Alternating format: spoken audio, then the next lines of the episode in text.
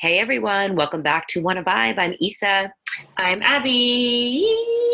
Oh yes, okay, great falsetto. Today we are we're we're testing out a little bit of a different format. Um, today's like a hybrid episode, which I'm actually kind of excited about because we instead of it just being straight interview, it's going to be like half solo, half interview. Yeah, half duo, half interview. Yeah. Half duo, half duo. Trio. Yeah, yeah. Um, so the vibe today is self-defense. Mm-hmm. And um, actually, Issa brought this this vibe to the table. Um, yeah, I thought it was really important because I think that women, as women, we don't really talk about scary things. And you mentioned that, you'll hear Abby mention it later in the episode, because we don't talk about bad, negative things that can possibly happen. And unfortunately, as women, we have to protect ourselves and we have to be aware of our surroundings. And a lot of times we're not. And yeah. like, for, and especially, you know, in my example, how I see it is we go running, we're out in the street, we run the same route every day. And as scary as it sounds, there could be someone who notices that you run the same route every day. Yeah. I mean, it could also be as simple as like you walking from your car to your front door. And unsolicited. Yeah, exactly. It doesn't you have to be. You sleeping in your bed and completely untargeted. I mean, like we're vulnerable even in our most comfortable atmospheres. We are vulnerable. When I and, first moved into this apartment that we're in now, mm-hmm. um, it's on the ground floor. Mm-hmm. And when I tell you I could not sleep. Mm-hmm. Like the first few months, because it yeah. scared me to think that somebody could walk right up to our my bedroom window, yeah. and and I was like, oh, thank God for the dog, because the dog barks, he makes noise, he's a big boy. But yeah. those are things that like you have to think about: are you on the ground floor, or are you on the second floor? Also, the the interesting thing is, is that I um I think about these types of situations, I think probably more so than your average person would. And that's likely relative to the amount of true crime content that I consume. Same. But, um, you know, in Jesse and I's first apartment in Jersey City, we were on the third floor, but all of the buildings were connected. So if you were in another building and you got to the roof, you could easily get to our roof and then get onto our balcony. You could climb up the fire escape. Oh. Ladders exist, people. Ladders exist. Fucking lock your second floor windows. Just because you're not on the first floor doesn't mean you're you're totally safe from harm. Right. Um, so like all of these little things where, you know, and to your point before, and I mentioned this later in the episode too, is like, I also feel like when it comes to scary things or uncomfortable things, we, not just women, like we as human beings stand, tend to stick our head in the sands a little mm-hmm. bit because we don't want to believe that um, something like that could happen to us. That makes it real. That makes it scary. Then we have to deal with it. And the fact of the matter is, is that if you're not thinking about these things, if you're not thinking about worst case scenario, then you're not prepared. Yep. And this, this doesn't just go for our physical um, safety, but it's the same way as like you save money in case you lose your job or in case you have an emergency or whatever. Absolutely. Like you also need to prepare mentally and physically for the fact that at some point in time you might find yourself in a in harm's way. Because I think there's always I, I think we've experienced a time where maybe you felt threatened by someone or like somebody, you know, maybe they're walking too close to you or you know, or they mm-hmm. cross the street toward you when it's mm-hmm. like a dark night mm-hmm. and you're, you have a to dark think, night, but really, you know, like if you're out at night and you're walking or whatever, and somebody where normally people would cross the street and get away from you, all right. of a sudden someone sees you and then comes toward you and maybe they didn't see you, but that's when it has to click. It can't yeah. be, you cannot freeze. Yeah. And that for me would probably be my default. It'd be like, ugh. Yeah. And yeah. I don't want to freeze. I want to be able to kick and punch and do whatever I can to either get away if I'm being attacked or if somebody, you know, touches me inappropriately. I want to be able to be like, wah-pah, like chop, chop an arm off, you know? Yeah. I mean, I know that's not going to happen, but I'm just like, um, the chopping's not going to happen. I mean, but like, I, I want to be prepared. I don't want yeah. to, I don't want to, I don't want to recoil in fear because that's like the first thing is like you kind of cover your your private, like for me, it's like you cover your boobs, you know, you're like push, pull your hands toward your chest, like just to protect yourself. If somebody I grabbed think, it. I think, I think I go, I do a face. My first instinct is to protect my face, which shows how vain I am. um, but I also think, so, so when Issa and I started talking about this topic, um, I fully said, like, listen, there are things that I think about, but I also definitely am not in a position to be giving someone actual advice when it comes to defending themselves. Right. So we have a very special treat later on in this episode where Fiona Watson, who is a um, second degree black belt in Brazilian jiu-jitsu, mm-hmm. um, and someone that Issa has known for a long time. She has her own Brazilian jiu-jitsu academy. She teaches self-defense. She joins us later um, to talk a little bit about like actual logistical things that you can do um, should you find yourself in a position of vulnerability. Um, but w- we just wanted to also add our two cents in and sort of like where our brain goes when we start talking about this topic. Because like you said, like you cover your boobs. Well, I'm not, which I'm is fair. Saying, like, my, what I'm saying is like, I was giving the visual of like pulling your arms in tight. Yeah. Like, I'm not saying like, don't hit my titties. I'm saying no, like, but I'm, your like organs. I would recoil. I would just recoil to protect myself and I wouldn't know what to do from there. Like mm-hmm, mm-hmm. You, I would like to think that in a, in a threatening spot, if I was in a threat, I felt threatened that I would be able to punch or kick or bite or do whatever I could to get out of the situation.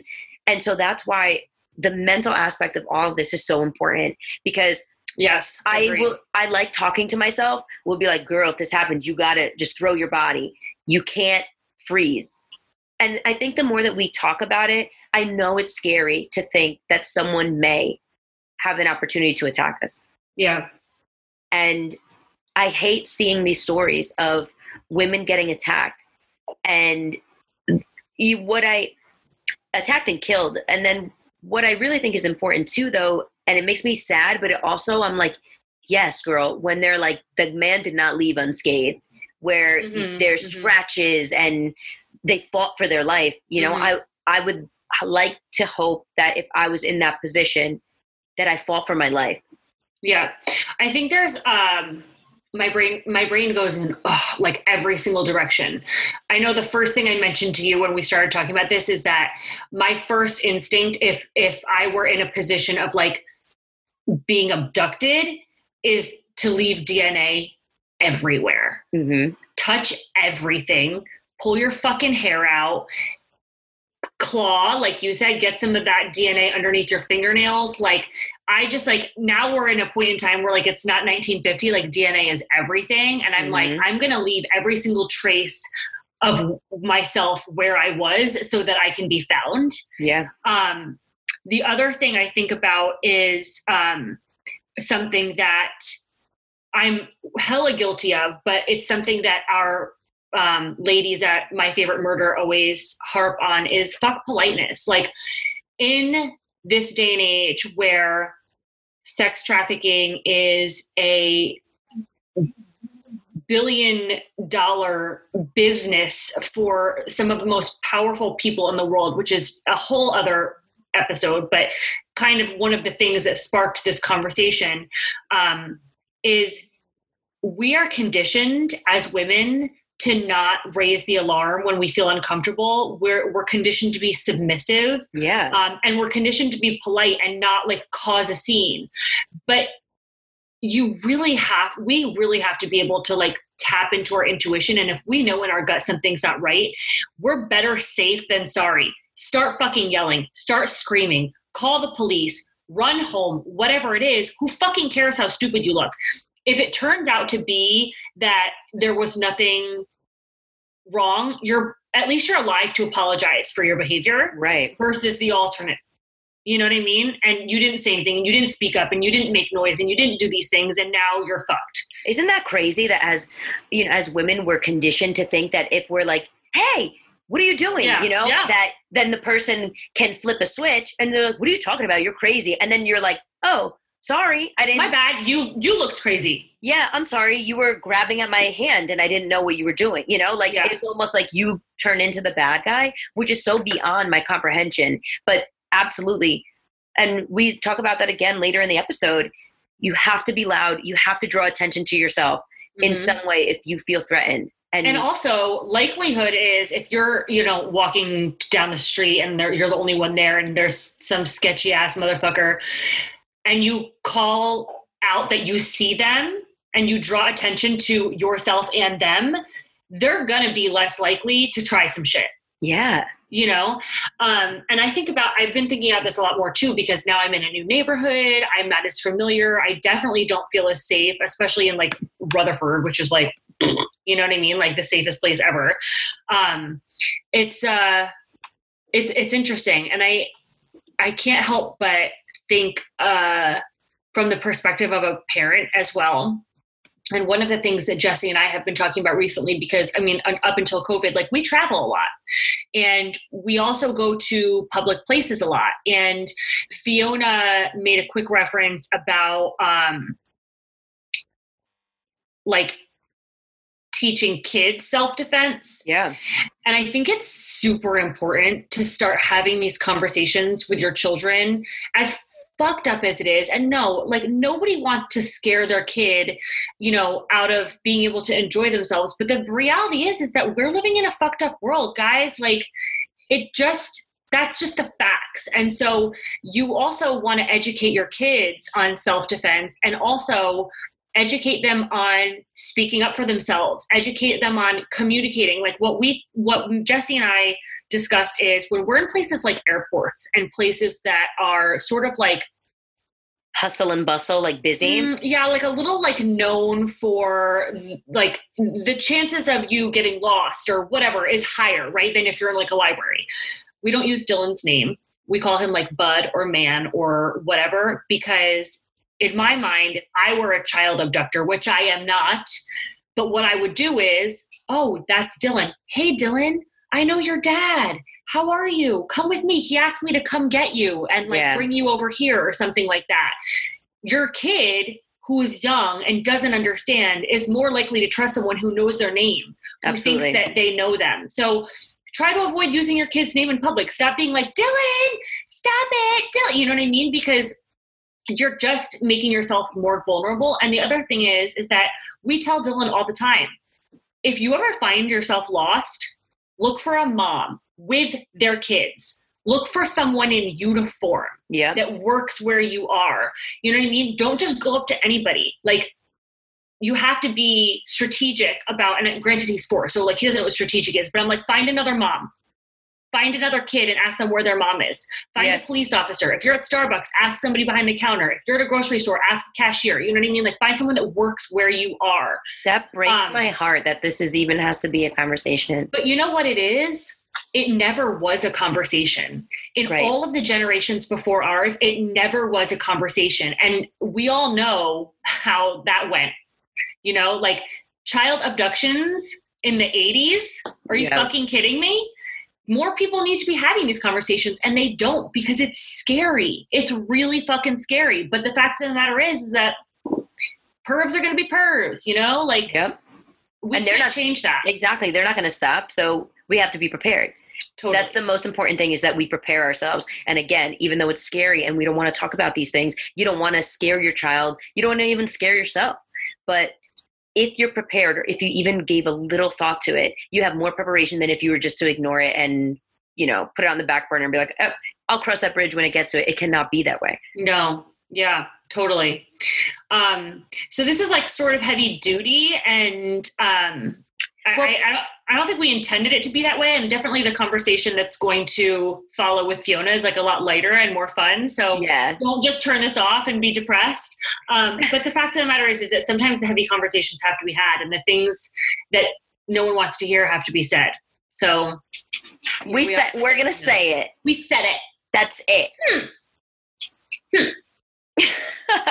um, so anything else you want to add? No. Just fight, kick, punch, and beat the shit out of somebody, and don't let anybody take you. Don't get abducted. Know your worth, bro. Like, you are worth a couple of hours of self-defense class.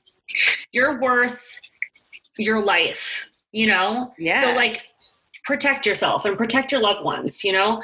Um, and with that, we will segue into this awesome and insightful and informative interview with Fiona Watson. Love you guys. Bye. Wanna Vibe is a podcast and resource speaking simply about all things wellness. We want to break down each topic and start from the beginning, avoiding the assumption that everyone knows the building blocks to a particular subject. The way we see it, wellness is all-encompassing of each aspect that affects our everyday lives. In addition to our faves like fitness and nutrition, this could mean anything from relationships to careers, finances, spirituality, and so much more. We are Abby and Issa. Wanna Vibe?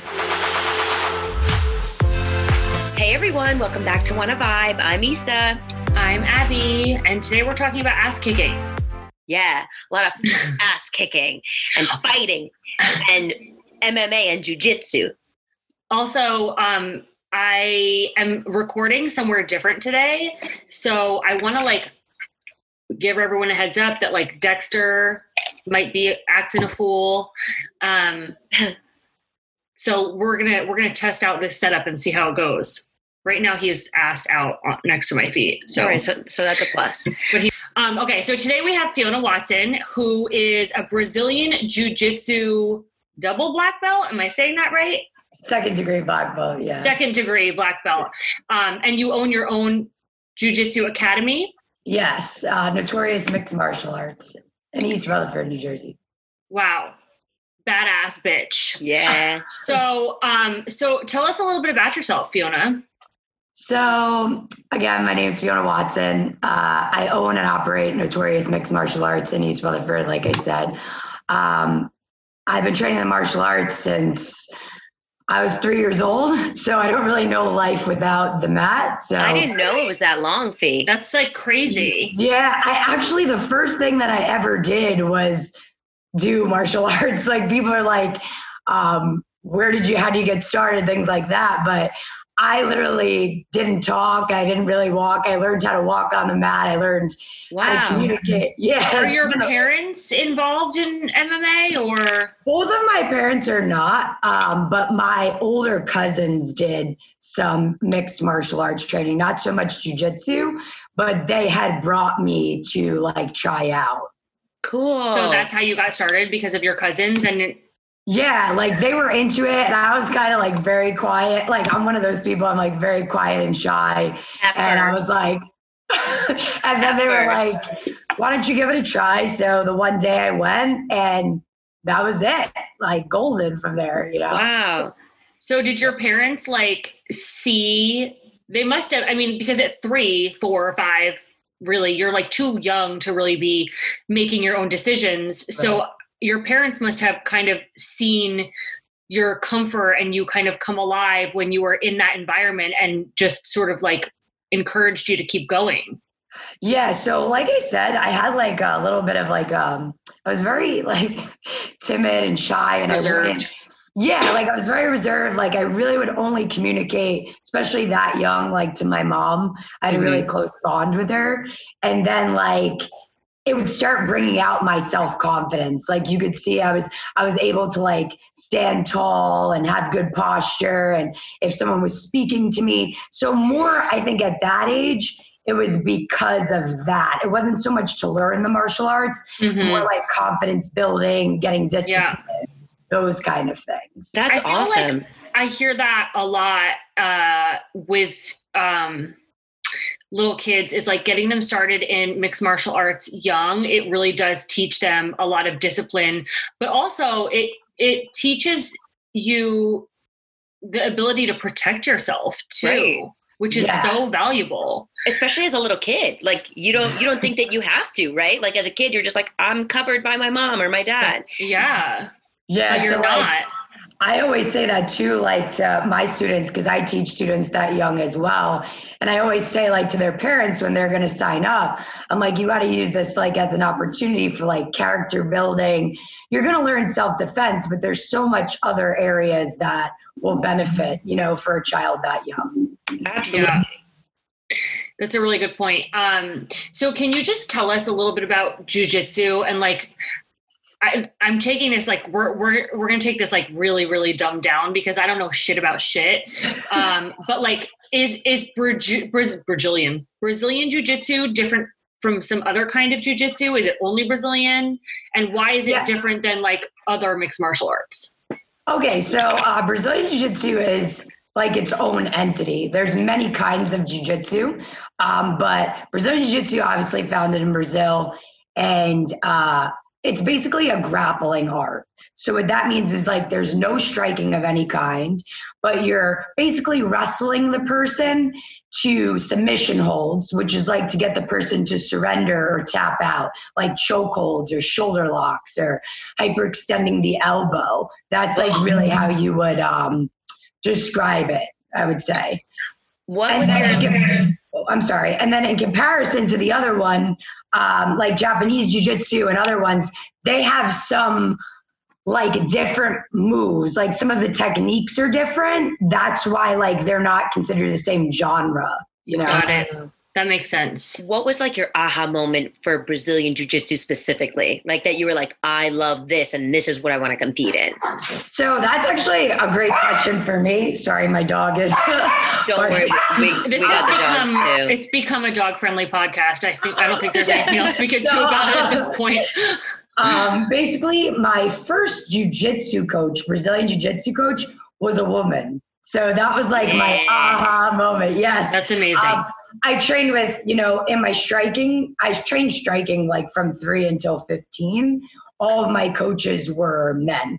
So mm-hmm. when I started training Brazilian jiu-jitsu, I was like so intrigued by her. Like she was like this like awesome, like teacher. And I wanted to be just like her. So I kind of was like, wow, like if that's what it's going to be like, like I'm going to do whatever I can do to be like that, you know?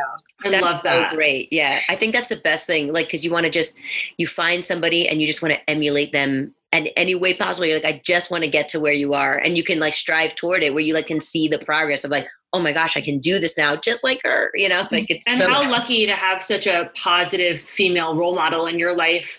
In addition to your mom, I feel like there are a lot of people that aren't that lucky. So um, that's pretty awesome. And my, I just had one clarifying question. When you say striking, does that mean like punching, kicking?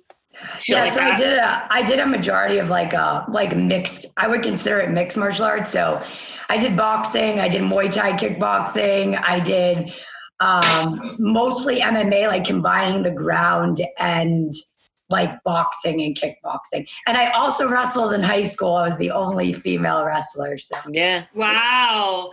Oh my God. There's Saved by the Bell. Yeah. yeah. Oh, thank you. A- Thank you for oh, getting that. I didn't get it.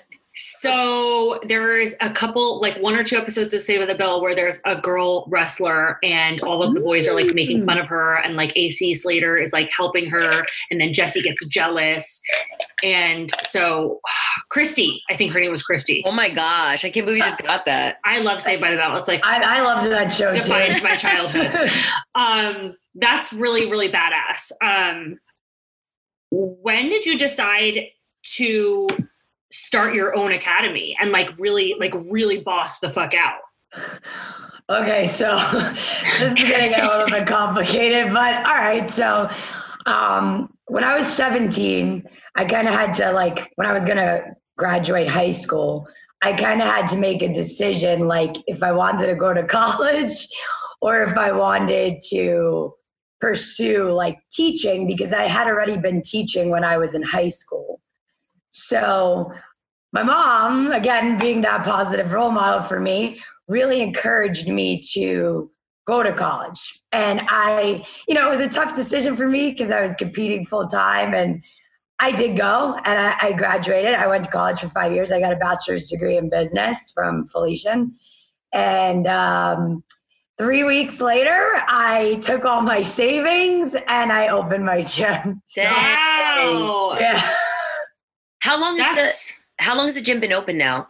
We just reached uh, actually on June first, seven years. That's wow. huge. Yeah. Especially like being so young and starting a business, there's like so much that could go wrong. So you were you just like following your instinct when you were making decision decisions? Did you hire people? Did you take advice from others? Like what did that look like?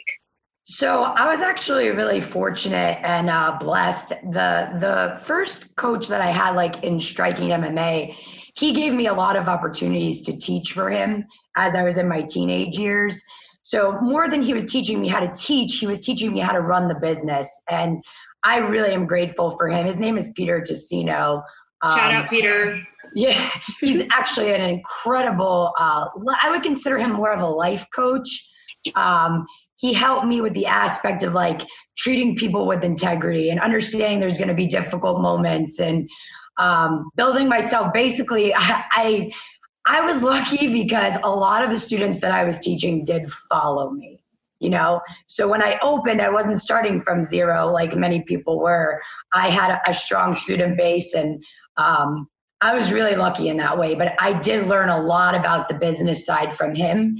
And obviously both my mom and my sister are super um, successful women, and I learned a lot about running the business from them as well. So I think it's such a big deal, and to acknowledge that you absorbed all that information at a young age. Cause I feel like a lot of people, you know, they have the opportunity to like teach and like do these things at a young age if they want to, like they, they're pursuing their passions or whatever, but then they're just kind of just teaching. They're not taking anything else from what they're being taught. It's just like, oh yeah, I'm just here to do what I do.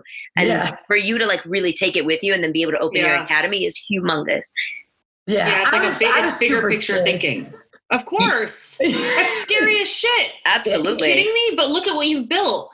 Yeah. Um, I just want to say too, I go to a gym now in North Arlington, and I saw somebody with your decal. It's like Team Fiona. And really? And it, oh, yeah, so it was nice. Like, I should, I'll take a picture of it and I'll send it to you next time. Cause it's always, it's like this one black truck. And I'm like, I should really take a picture of this. I'm always just rushing into the gym, but yeah, I should find out whose truck it is. I know. It's just knock on their, every door around there, but like, excuse me. It seems like a lot of the martial arts uh, practices, regardless of exactly what the type is, are really less about the physicality and more about the mental discipline and getting in the right mindset. And it reminds me a lot of yoga. Like it is, it is a physical practice, yes, but it's more so a mental practice. Does that, is that like correct? I, um, I always say to people with that, that's actually really true as far as the mental part of the martial arts, in my opinion, is like probably the hardest part to succeed at. Mm. Like for instance, yeah. uh, I have an all women's program at my gym where I teach self-defense and jiu-jitsu, and some of them do compete in jiu-jitsu, but the hardest part is sometimes like I have, I have moms that go in that might have kids or their days are super tough or things like that, but they have to realize like going there, the mental part, they're doing that for them. They're trying to get in shape. They're trying to, you know, focus on themselves for a little bit. And sometimes that is like so difficult to do. So especially with something like jiu-jitsu, I mean, you're taking a physical beating, like almost every day. So like mentally you need to be a little bit savage, you know, you have to be a little bit savage. Yeah. Absolutely. I don't know if I could, I don't know if I could do that. I don't know yeah, if I could. Like, yeah, you could. You know? So I wanted to say too, Feek, because you're like, if somebody were to look at you, like just first glance, like they would be like, look at this tiny girl. Yeah. You're very unassuming. But she's, she's small, like you're small, you're small, but she's strong as hell. Like if you ever see her pictures and shit, she's just like ripped up, strong. And then, so I want to know, like, what are people's reactions when they see how like athletic and strong you are? Uh, I mean, I definitely like, I'll have to say like when people, uh, I have like this weird thing that happens to me at the tournaments. Like if I wear like a tank top or something and they come up and they like pet my arms and I'm like, I'm like, I'm like, guys, like, it's not like that big a deal, but it's funny because, uh, my whole life, like no one in my family is like super, like my immediate family is like super athletic. So for me to like get to where I am, I had to put in a lot of hard work. I mean, I, uh, I do strength training all the time. Like I do strength training along with jiu-jitsu practice every day. And like I said, I'm not one of those people who's naturally gifted. So I had to really put in the work. I want to hear exactly what that entails. I want to know what your workouts look like, what your daily routine looks like, what you eat, like give it all to me. Okay. So basically I, um, I wake up every day and I go to strength training at my gym. So my my boyfriend, who uh, is one of my strength trainers, his gym is in Hawthorne, so I should probably shout them out. It's uh, Do You Even Move Fitness. It's a small group training gym where, like, I've been training for, like, last couple years. I would say two, around two. But um, basically, I wake up, I go there. I Do you eat before you lift? Yes. So some people do not do that. I always eat eggs. So I am a big time waking up earlier. I get my breakfast in. I drink coffee. If I don't drink coffee, I'm not someone you want to train that day. I go to the gym and I lift and I lift heavy. You know, I, I'm, I'm light. Like, my normal competition weight is like one hundred fourteen pounds. So I'm very small. I'm thirty. I'm thirty years old. So that it's kind of tiny, but Um, I lift pretty heavy, and then um, after that, I immediately go to jiu-jitsu practice. Mm. So I don't have, like, the only time I have off from training is the drive from Hawthorne to my gym in East Rutherford. So you're, like, still warm when you're going over there. Right. Like, and then from there, I do all my calisthenic training. We drill techniques, like, back and forth with my, my team um, at Notorious. And uh then we roll, we go live, we actually fight each other, which is my favorite part. and, and then we rest for a little bit. I come home and I eat and obviously shower and get ready for the next session. Then I go in and then I start teaching the youngest kids. Then we pretty much go in age order. So I go to the youngest kids, older kids, more advanced kids, women and adult. Yeah. And then I train again at night. Holy shit. Dang. Yeah. Wait, so I, I'm just so curious, like, what, when do you eat? So, do you so eat I, in between your first two workouts? Yeah. So I definitely, I eat breakfast. I always eat breakfast. When people ask me that question, which I'm happy you guys did, because a lot of people don't, I always eat breakfast and I always eat lunch, but there's a lot of times I won't eat dinner. A mm. lot of times. Which is, like, people ask me, like, you know, why don't you do that? But really the answer to that question is I'm just on the mat from, like, four till ten. So yeah. There's no time, really. How do you have the energy? Yeah, girl. I don't know. Like, they, they tell me that too. They're like, you know, you got to really love what you do. And, mm-hmm. and let me tell you, I have not worked a day in my life. You know, I, I love what I do, and I wouldn't change it for anything, you know. That's the best. And you even go to Cali and compete, right? And, like, the kids in your in your yeah. uh, practice, like, go there, right? And, like, they're they're real good too. Yeah. So I saw I signed pro, so I'm actually pro. Um, and yeah, yeah, I don't know. I don't tell a lot of people that, but I signed pro. You are so now. Not everyone knows. Your secret's out. That's yeah. awesome. Yeah, so I've been, I've been all over, actually, at least the U S, you know, competing, and I've been on the biggest stages, and I'm grateful and healthy and lucky to do that.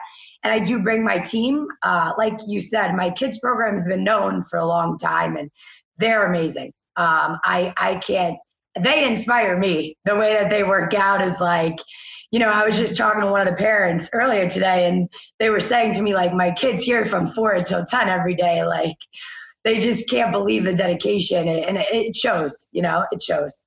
That's awesome. It yeah. is. What has been thus far the highlight of your career? Okay. So uh, I was getting, like, trampled on by this one girl in the tournaments. I think I had lost her, like, five or six times at least.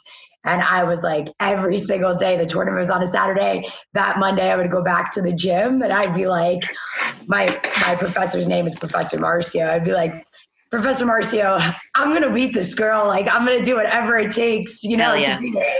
And everyone was like, wow, like Fiona, I like, I was drip, like I was going to beat her. So I registered for a tournament. I knew she was going to be in the bracket, and I was putting in, like, serious time. Like, I was like, I'm not losing to her again. And I flew out that time without my professor to California. And um, I went on the mat and I was like, I have her first round. I'm like, I have to beat her, otherwise I'm out. So I went in there and I beat her, and I submitted her in an arm bar. And I actually shocked myself. Like, when, when the match was over, I literally, like, covered my face. Like, I was in so much shock. Like, I fell to the ground. Like, I couldn't believe, like, my hard work paid off. And like, after that, like so many people were clapping and they posted me on Jiu-Jitsu Times. And I was oh. like, yeah, it was like the best thing that ever happened. And then I, I never had to fight her again. So I was pretty happy about that too. That is absolutely That's awesome. Great. Yeah, that was I, the best. So like mentally, what would you say, like, what do you, how do you speak to yourself, and like, what's your mantra when you're fighting, or even when you're not fighting? Like some, I'm sure like there has to be one or two days where you're like, I am tired today and I have to do this. So like, what gets you through? Like, how do you speak to yourself? So actually I always, I always say that uh, talking to myself or speaking to myself is something that I need to do. Like, especially in my morning or by the night session, like my body and my mind is physically like drained and exhausted. And sometimes like I'll even go like four or five rounds with someone like really beating me up, you know, like, yeah. So I usually tell myself like, you did good today, you know, like celebrate your, your little victories every day. I always tell that to my students. Like if you had a bad day, celebrate the one thing that you did right. You know, if it was like, I got on the mat today, good. You know, I ate something good for myself, good. But I do have to pick myself up, and I always tell myself, I know, I don't want to sound, I'm not conceited to anybody, but I You're allowed to be. No one works harder than me. You know, I, I'm going to work my hardest every single day, and it's going to pay off. It, it, it will, you know, that's what I usually say. So that's awesome. I love the, the mindset of celebrating the wins as opposed to focusing on what might have gone in a way that we didn't anticipate, because I feel like a lot of us, especially women, beat ourselves up constantly, this like mm-hmm. cycle of, you know, self-hatred almost. And so if you can take a day that you thought was shit and just find one good thing that happened and focus on that, I just think that's like such good advice just in general. Yeah, I agree. Uh, like I said, it's something that, especially with my women's team, I, I'm on them every single day they step in. I always want to ask them like how their day was going. Um, if there's anything that they personally want to work on or they feel was difficult from the last practice. I mean, it's a lot of personal growth. The martial arts has taught me way more, way, way more than just defending myself, you know, and I try and tell them that like every single day. You know? I think that's yeah. humongous, because especially with women, like to connect and asking them, like, they're not just showing up to your class. And that's why you have the following that you do. They're not just showing up to your class and you're like, okay, great. Do this hold, practice it mm-hmm. or whatever. You're like legit. You care about their day. Like, or like, and like you just said, what were you struggling with last time? Let's work on it, you know, because you're never going to be good on, you're never just going to be great at something off the bat. That's just like not mm-hmm. how it works. And I think people really underestimate that. Like, practice makes perfect. You got to keep trying. Nobody started out at ten, you know? So I think that's super great, and that you get your following that way. And I'm glad that we're talking about all these women, because yeah. what we, what are, what we really want to talk about too is also self-defense and fighting yeah. and really yeah. protecting ourselves. Because there's been so many issues lately, and you hear about people getting abducted, or, you know, women that are running and they get attacked, or, you know, you're going on the subway and somebody grabs at you or something where you're violated. And sometimes it's just a viol- not just a violation. Sometimes it's somebody being in a, super inappropriate, right? And it's a quick thing and you almost can't respond. But then I had a friend one time, I was like, we were talking, just having like a silly conversation, not si- whatever. And I said, if somebody broke into your home, mm-hmm. what do you, what do you do? And she was like, oh God, I would just hide. And I'm like, bitch, no, no. Like, you have to mentally prepare. Like, what if, or if you're walking to your car in the dark, like you can't just be like, oh my God, take my keys. Like, take whatever. I'm going to, I'm going to fight you until you kill me. Like, you're going to have to. You know, I also think that it's human nature to avoid thinking about things that are scary. Right. But the fact of the matter is, is that if you're not considering worst case scenario, then that means you're unprepared.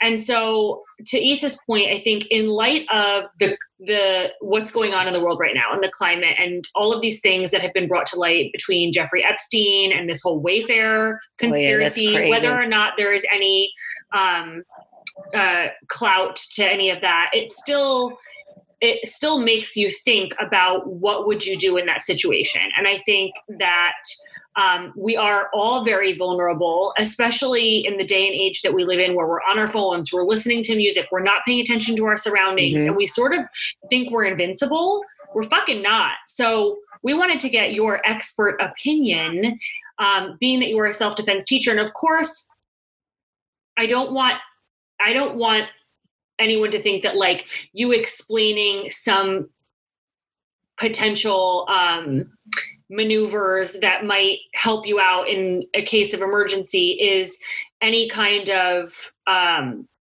supplementation for taking a self-defense class. Yeah. But I would love for you to explain some things that, you know, are kind of easily digestible, something that we can keep in mind, something that we can remember.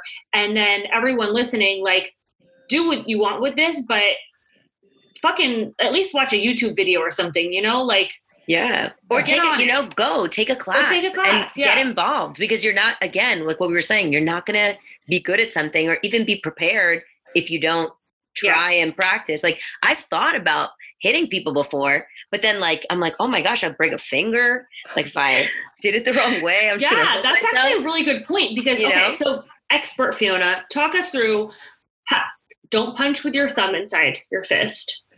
Right. That's, I, I know that much. Okay. So, so basically like when I'm doing my self-defense courses or things like that, um, the first thing that I always say is, uh, and probably the most important thing, like you guys were saying, is body and self-awareness. You know, if you're going to put yourself in situations where it might potentially be dangerous, like walking to a subway or maybe walking home from work or school or whatever you're doing, you can't be texting on your phone. You know, I know it's it's it's easier said than done, but you need to be aware that if it's late and dark at night, someone might be behind you. You know, they might be looking at you. So the first thing is you have to be aware of your own body. And the second thing is you have to be really confident in your own skin, which means like if you walk around kind of like, you know, if you're texting on your phone, your shoulders are kind of, your head is down, you're not really aware of what you're doing. Your shoulders are up and you're walking around like you pretty much own the show, you're not going to be that really targeted. I'm going to be honest with you. I mean, um, I got that a lot growing up because, again, like I'm small, I'm blonde, like people were always kind of around me. So I always made sure like when I'm walking, I'm presentable. If I did get in a, a situation that was not right or I felt a little, you know, unsafe, first thing that I want to do is draw attention to the situation. So I want to make sure that I make noise. And a lot mm. of it, whether I'm screaming, yelling, calling, like throwing something, I want to make sure that if someone else is around me, they're going to know that it's not okay right now. That's the mm. biggest thing. In that kind of situation, if someone is even following me or trying to hold me, there's a few things that you could do there. Like I said, if they're trying to like grab your wrist, for instance, and pull and yank you, that's a very common situation. Like, come on, come with me, whatever. That happens a lot, especially with young kids too. Um, they grab you and say, oh, I know someone you know, like come with me. First thing you want to do is kind of bend at your knees to make yourself super heavy. Yeah, we do. Standing straight up, yeah, they're going to pull me, some big, strong man. But if I bend at my knees, I'm going to put the weight down in my legs. So if they pull me, I'm standing my own ground. Mm. In that situation, again, I want to be loud. I usually tell people to go for some sort of strike. So even though I practice Brazilian jiu-jitsu, I can compete Brazilian jiu-jitsu, the striking is the most important thing. So if obviously it's a man who's attacking me, I don't want to sound like in any way, but I would immediately strike the groin. You know, I would either go like bottom fist strike or the back of my hand striking directly at the groin to stun him and stop him, especially if he's pulling me and yanking me. That's like, my favorite thing to, that's like my favorite thing to say to people too. Can you, sorry if my reverb just went back. Um, that's like my favorite thing to say. I'm like, I'm going to punch you in the dick if you, you know. It's one hundred percent true. It, it is like, I would say that, or um, another good area that to strike is either behind the knee. If I go to throw a kick to someone's leg, they're going to turn the other way and expose their back. So that's what I want. I don't want them behind me. I want to either be facing them or them facing away from me. That's what I want. So what if they are behind you? What can you do if they are behind you? So uh, one of my favorite things to do when someone's attacking me from behind, obviously, is I like to throw elbow strikes because elbow strikes are one of the most effective and hardest parts on your body. So if someone's coming behind me and I throw the back elbow, normally I'm going to get a good shot off, whether it's to the body, to the face, Um, and they're going to be stunned a little bit. That's the most mm-hmm. important thing, you know, that they stop. Dang. What made you start? Did you always have women's self-defense involved, like in the academy in Notorious, or did you like decide one day you're like, this needs to be here? So it was funny. Uh, a few people that, a few of the moms that were inside, I was training their kids. They weren't ready to like do my jiu-jitsu women's only program. They just wanted to learn like, like what we're talking about, a quick Basic way. Moves. Yeah. Like show me how to get out of a chokehold. Show me, you know, something very quick. And I was like, kind of intrigued by it. I'm like, mm. okay, you know, like for, for a normal person that maybe doesn't want to like join the program yet, just kind of learn something for their own self-confidence. And then I did um, a six week course. So I would say like within the last two years. Yeah. It was about the last two years. Um, we did like six weeks at a time. So a lot of my women, which I was grateful and blessed, they ended up doing all the courses and then they ended up joining my jiu-jitsu program, which oh, was, yeah. yeah, which is great. Yeah. Because That's I feel awesome. Like it's one of those things where, um, once you realize what you're actually capable of and you start to gain some confidence on the momentum train, like it's hard to stop, right? Like you hit one little milestone, and Issa and I talk about this all the time, but it makes you crave more. Mm-hmm. So it makes sense that that would be like, like a self-defense class would be like a gateway into learning more about the practice. Yeah, for sure. I mean, uh, most of the, the women that did the self-defense, um, definitely join the Brazilian Jiu-Jitsu program. And some of them are like big time competitors now. So that's amazing. Yeah. So yeah. what, I know you mentioned the back of the knees, what other like, and the groin area, what are there any other like sweet spots that one should know? Like I always say in the way Issa says, I'm going to punch you in the dick. I say, I'm going to throat punch you. Like spots that you can like, that are, are, will take someone down faster than like just aiming nowhere. And are we open to biting?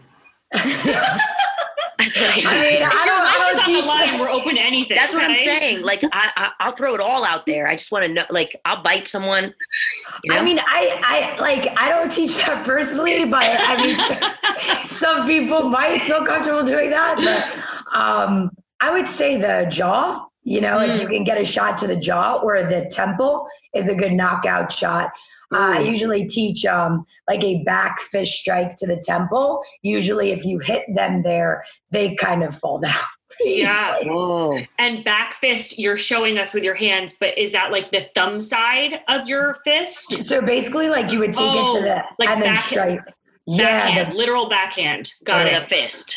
Yeah. Oh, with a fist. Yeah. Yeah. What about um, like in the nose, like po- bottom of your palm, if you can get one up, bang, oh. right up their nose. There Good are idea. Pressure points there, and actually behind your ears is a good one too.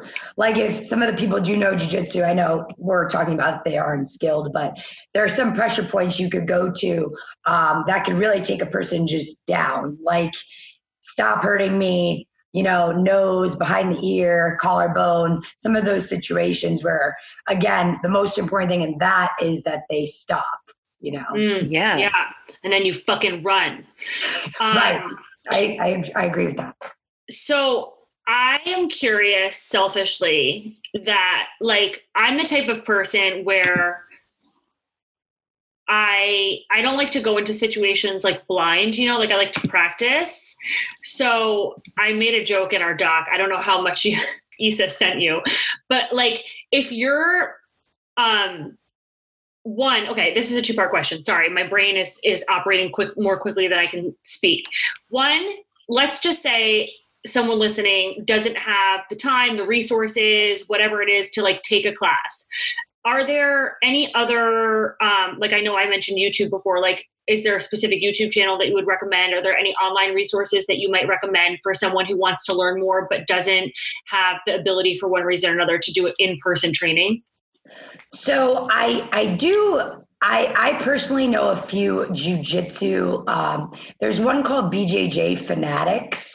Uh, they actually have a good Instagram page and they go over a lot of, um, sorry, there goes my dog again. Totally fine. Um, they go over a lot of like techniques like that you can mm. watch. Uh, I personally have a lot of film footage on myself. So if there's ever anyone that doesn't um, want to like come in, I'll usually send them a clip. You know, I'll say, hey, like this is some of the things that we go over and that can make you feel a little bit more comfortable unless in case you want to come in. But it yeah. gives them like an idea. Yeah. Yeah. We, we're going to link, we'll link B J J Fanatics, but we'll also link all of your contact information in the description box. Um, but I just wanted to make sure that like we are making this as easily accessible as possible. And then my, the selfish part of my Can I interrupt? Was, I'm going to interrupt yeah. you before your, um, before your selfish part. Are you doing anything during COVID that is online that like people can access you for? So right now, actually, I one of the reasons that I was able to keep my academy uh, running because so many martial arts gyms, unfortunately, had to close yeah. due to COVID, you know, and uh, I really feel for them because some of them are my good friends. But um, I did virtual learning five days a week. Okay, Whoa. So a lot of people in our area, unfortunately, didn't have the time to do that or the accessibility. Um, I did. And I did that for a few reasons. One, I feel that you could still learn tremendously through virtual learning because you're still, the teacher is still addressing all of the issues that you would be doing in the class and solo movements, which um, you can also learn by yourself, even if you don't have a partner, are going to help you long-term move better mm. in a situation. So um, I did do that. Currently, uh, also, my boyfriend did a two uh, sessions per week workout on Zoom with my students. So my students were doing jiu-jitsu and workout classes, and we did uh, kids program classes, which are still currently going. So that's um, awesome.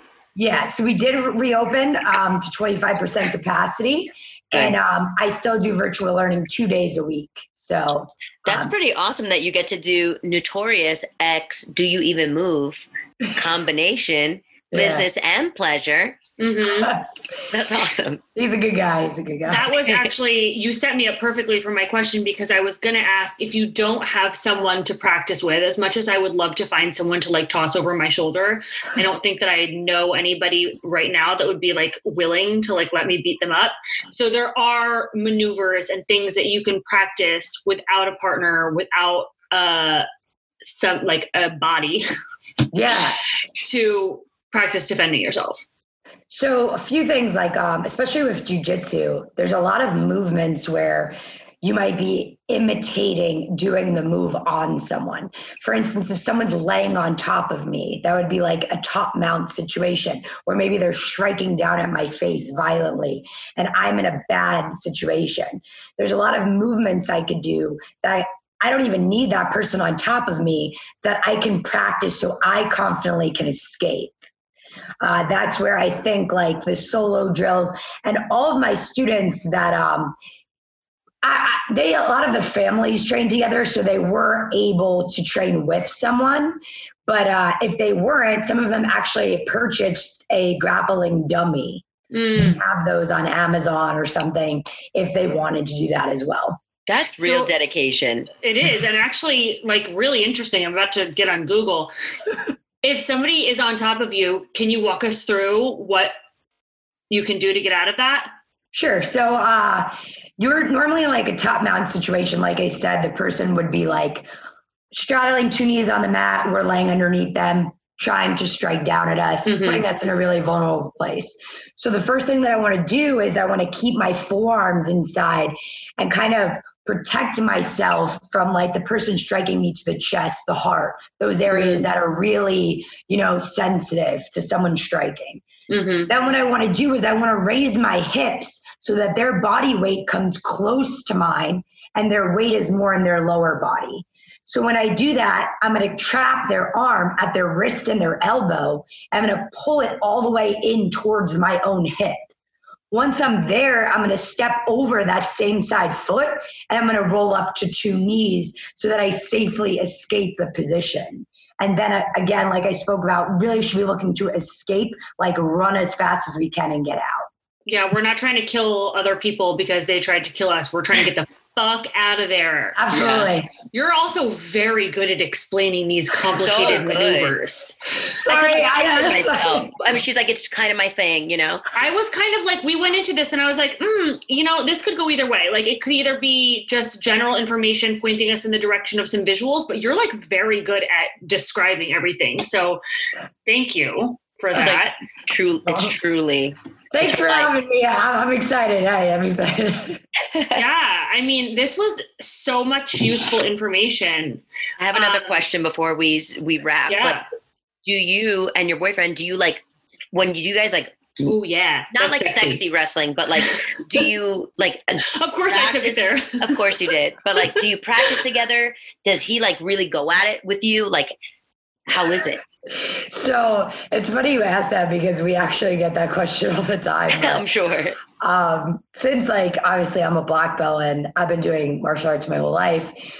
Uh, people would tend to see me with someone who's been doing the martial arts as well, just because they would understand like I'm a tough human being. And like, uh, what I really liked about, you know, Casey, Casey's my boyfriend, Casey Rapinski. He um, was my trainer, like strength trainer, but, uh, he didn't know any martial arts. So I had taught him everything he knows. And um, he got to the point where like, he was my only partner in COVID because we were, oh, yeah. So he got to the point where he was like giving me a hard time. I'm like, I'm teaching you everything I know. And you, you're coming back at me. And um, he's, I have to say, uh, he was like tremendous help as far as like me staying mentally sane through that and being able to train. And um, he's actually got an incredible record in jiu-jitsu. Um, I made him start competing. I don't know if he really wanted to, but I made him. And uh, now he's he's really pursued it. And um, yeah, I would say he's uh, definitely gone harder the last couple months. But, yeah. Um, He's uh he's amazing. You know, if you guys can find, like I said, I could shout him out all day. Uh, this guy helped me out during COVID tremendously with those classes, and uh, he was my main training. And he's an all around. Yeah, we can we can. Um, what's his Instagram? I believe it's Casey underscore D Y E M underscore recovery because he's mm. also a fascial stretch therapist. Mm-hmm. Mm, that sounds good right now. Oh. Um. I know I always awesome. see you with the bars or the things. Yeah. Stick mobility. Oh, there you go. I actually saw that you broke one of those. Yeah. So we have like a joke at our gym, like, oh, you're getting so strong, you can break the stick. And I was so proud of myself because I was I was doing a certain exercise and called the bow and arrow, and I pulled the stick so hard that it broke. And I was like, whoa. And like all the women were like, man, we already were like, Fiona works out so hard. And I'm like, guys, it's, it's all right. You should have just like kissed your muscle. That's it. Um, that's awesome. You're so badass. I yeah. wish I, this sort of makes me wish I was still in Rutherford so I could take some classes with you. You better fucking take some classes. I know I have to. I want to learn how to punch people right in the groin. Yeah. Just straight dick punch everybody you meet. Just like walk down the street on your knees. I don't even have to be on my knees. I'm so short. I just am. You know, yeah, that's true. That's true. um, uh, Issa, I don't know if you're in the doc, but I, Fiona, we like to end every single interview with five random rapid fire questions, um, oh. just to get to know a little five little fun facts about you. Okay. Don't be nervous. They're really I'll, easy. I'll do the first one because I. Don't know it, but I know she enjoys this. Favorite ice cream flavor? Go. Cookies and cream. Ooh. That was the first one that I put in the doc. I know. I, you're not even in here. She, I am. I am in there. Oh, you are. Yes, okay. I'm in. That's how I knew it was. That's cookies and cream. There, but I, I know, thought you. I thought you were in my brain for a second. I got a little worried. I wish. Like, get out of I, there. Get out. You can't. I wish. No, but I know Fiona loves her ice cream, so. It's true. Um, what is your guilty pleasure movie? Cheesy chick flick. Go. The first one that comes to your mind. Friends with Benefits. Who's in that? Uh, Justin Timberlake and, and Mila Kunis. Oh, Mila Kunis. Yes. That is the cheesiest for sure. But if you like it, we like it. We like honesty. Exactly. I'm not here to judge. All I watch is chick flicks. Okay. She re- that's, that's literally all she watches. But all I watch is Housewives, so who am I to judge? Um, so third question, who is your celebrity crush? Um, Zac Efron. Yes! Oh my God. I'm having such a Zac Efron moment because I'm watching his Netflix docuseries and he's like hunky and like bulky and like bearded. And I'm like, give it to me. Oh, I'm so glad you said that. All right. Last book, last book, last book you read. Been that long, huh?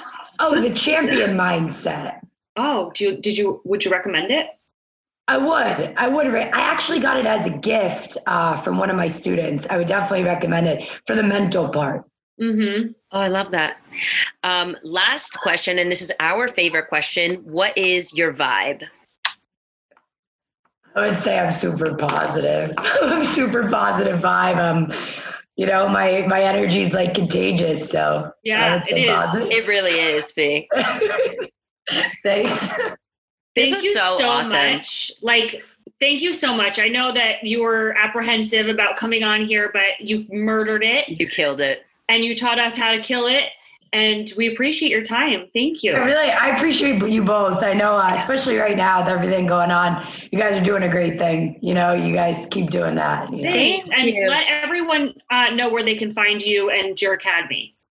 Uh, so my academy is um, in East Rutherford, New Jersey. Uh, the address is one twenty-six Park Avenue. It's actually on the main street there.